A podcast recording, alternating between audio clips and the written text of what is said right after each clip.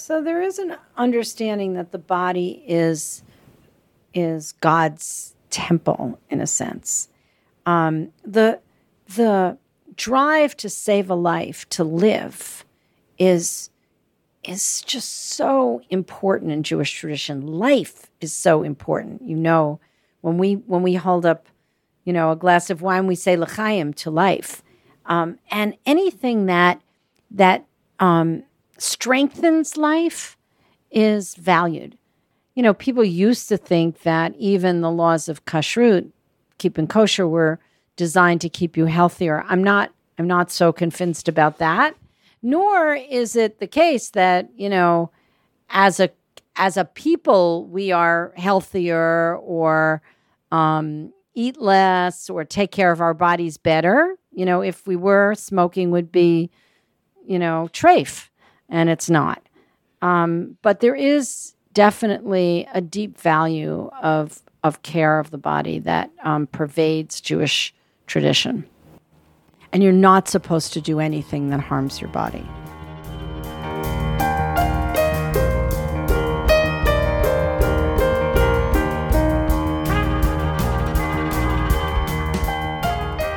Welcome to season 5 of 76 West recorded appropriately in an office at the corner of West 76th Street and Amsterdam Avenue in New York City. In past years, you've heard conversations with some of the great thinkers of our time.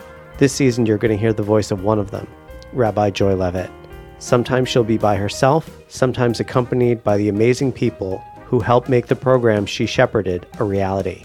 Joy works, worked, best in collaboration with others, people who pushed her, prodded, who inspired her as much as she inspired them. That's going to be, is, her legacy to the Marlene Meyerson JCC Manhattan.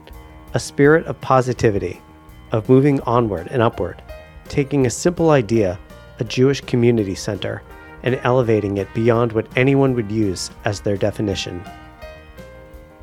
This week, a story that perfectly encapsulates Rabbi Joy Levitt's tenure. In the first half, she recalls the opening of the JCC building in January 2002 and a crucial element that was missing at the time.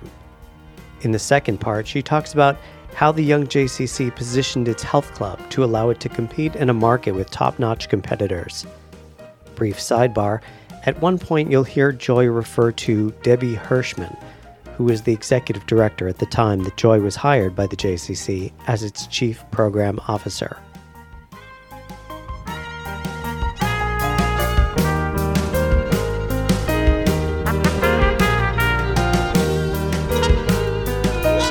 So I'm thinking a little bit about towels this week because we are going to inspect our towels and probably get new ones so that everybody who comes in feels the warm embrace of the JCC through our fantastic showers and our fantastic towels. So we opened uh, almost 20 years ago. It will be 20 years this September. We opened the building two days after 9 11 because nursery school children start school in September. And even though the building really wasn't ready, we felt an obligation to kids and their parents to be on the school schedule. So construction was going on all over the building. The kids were on the second floor. There was really no heat in the building. And we were scurrying to get ready for an official opening on um, I think January 1st or 2nd of um, 2002. And uh, we had some complicated ideas about what was what that was going to look like, including the idea that that the fitness center would be open on Shabbat um, in order to welcome people with different practices, but we weren't going to have blow dryers. And the theory behind that was that um, the the locker rooms were kind of public space, and um, we shouldn't really use electricity on Shabbat in public space. So I want to say that was like the first long held pre planning idea that went right into the garbage on the first day of um, opening because it was January and there was no way that people were going to leave um, the swimming pool with wet hair and walk out onto Amsterdam Avenue.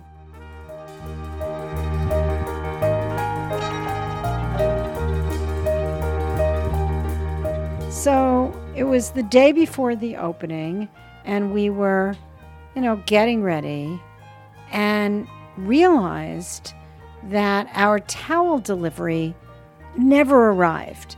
Now, I can't say for sure that we ordered these towels because this was really not in my lane. I was there to to do the program and I had literally nothing to do with the fitness center. But as you can imagine, you can't really open a fitness center without towels. So Susan Zuckerman, who at the time was um, Debbie Hirschman's, I guess you'd say chief of staff, assistant director. I'm not even sure what her title was because she was a person who basically did everything. Debbie had kind of the big vision stuff, and Susan executed. And I will never forget this because Susan and her husband David, who is no longer alive of blessed memory, when they realized that we weren't that we were going to open without towels, drove their station wagon down to Kmart and bought a thousand towels. And that's how we had towels for opening day. And I think it says a lot about about us in all the bad ways and good ways, right? It wasn't just, I mean, we should have had towels and somebody should have checked on that beforehand. And we were never that strong operationally with respect to that. And I could have this story wrong, you know. I mean, I remember Susan going down and getting towels. But I think that can do spirit that we will do anything in order to make sure that people have what they need to enter this building and leave it com- with comfort and care, that spirit has endured for the whole time that I've been here.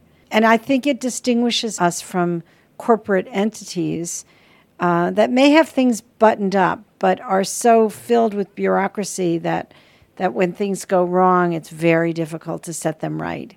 Here, uh, we set it right. Another story about the gym was that when Equinox was um, doing a gut renovation of its flagship location, which was literally next door to the JCC, we were quite concerned about its impact on our business. When they when they started the renovation, we got a lot of folks coming to the JCC uh, who who were in the neighborhood, needed a fitness center, and we were very convenient.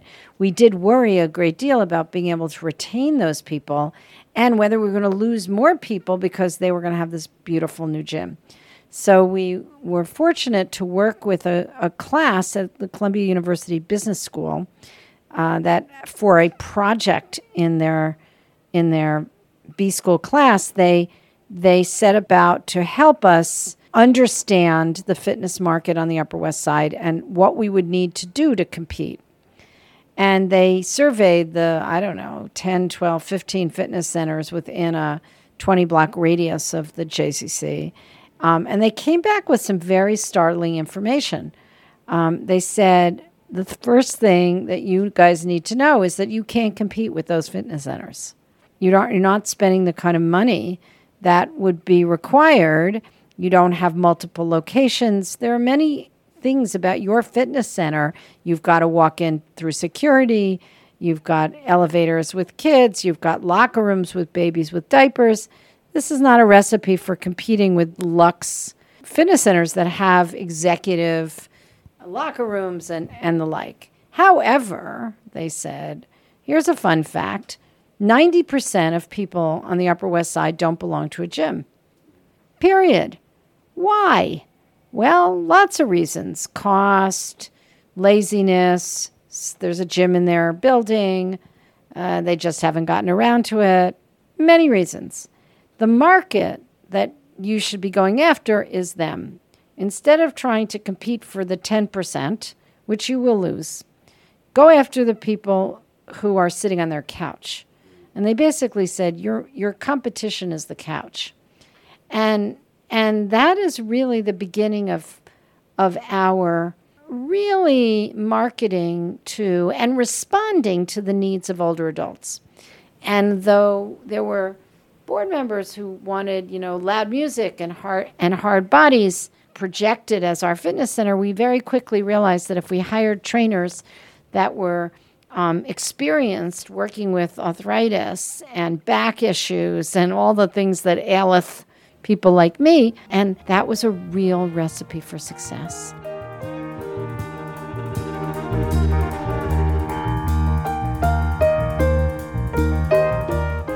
Our emphasis is really on wellness. It's really on health, um, because that's consistent with the the um, JCC values, Jewish values about attitudes toward the body, which are less about perfection and more about understanding that this is a gift from God and you're you have a responsibility to take care of it. And and so for us, um, you're not going to see advertising like that because it's just not what we're trying to do. Furthermore, we see this in a holistic way. The Wexler Center for Modern Aging is as much about creativity and growth and learning and brain and memory and and all the other aspects of what it means to to age with grace and joy. Uh, fitness is an absolute part of that, but that's how we see it. And by the way, we see that for kids too. You know, we have we have teens in our in our fitness center. We're very interested in strength. We're very interested in resilience, um, and we project those values out because we think that um, that that young adults who who feel strong um, are ultimately going to be happier in in their lives but it's it's not so much about appearance. 76 West is a presentation of the Marlene Meyerson JCC Manhattan. The series was produced and edited by me, Eric Winnick. Our theme music was written and performed by Peril Wolf. If you enjoyed this podcast, please check out the other seasons of 76 West, available on iTunes, Google Play, and anywhere else podcasts are available. You can also listen to our episodes at mmjccm.org slash 76-west. Please subscribe and give us a rating on iTunes if you enjoyed the show. Every little bit helps. Until next time, we'll see you around the neighborhood.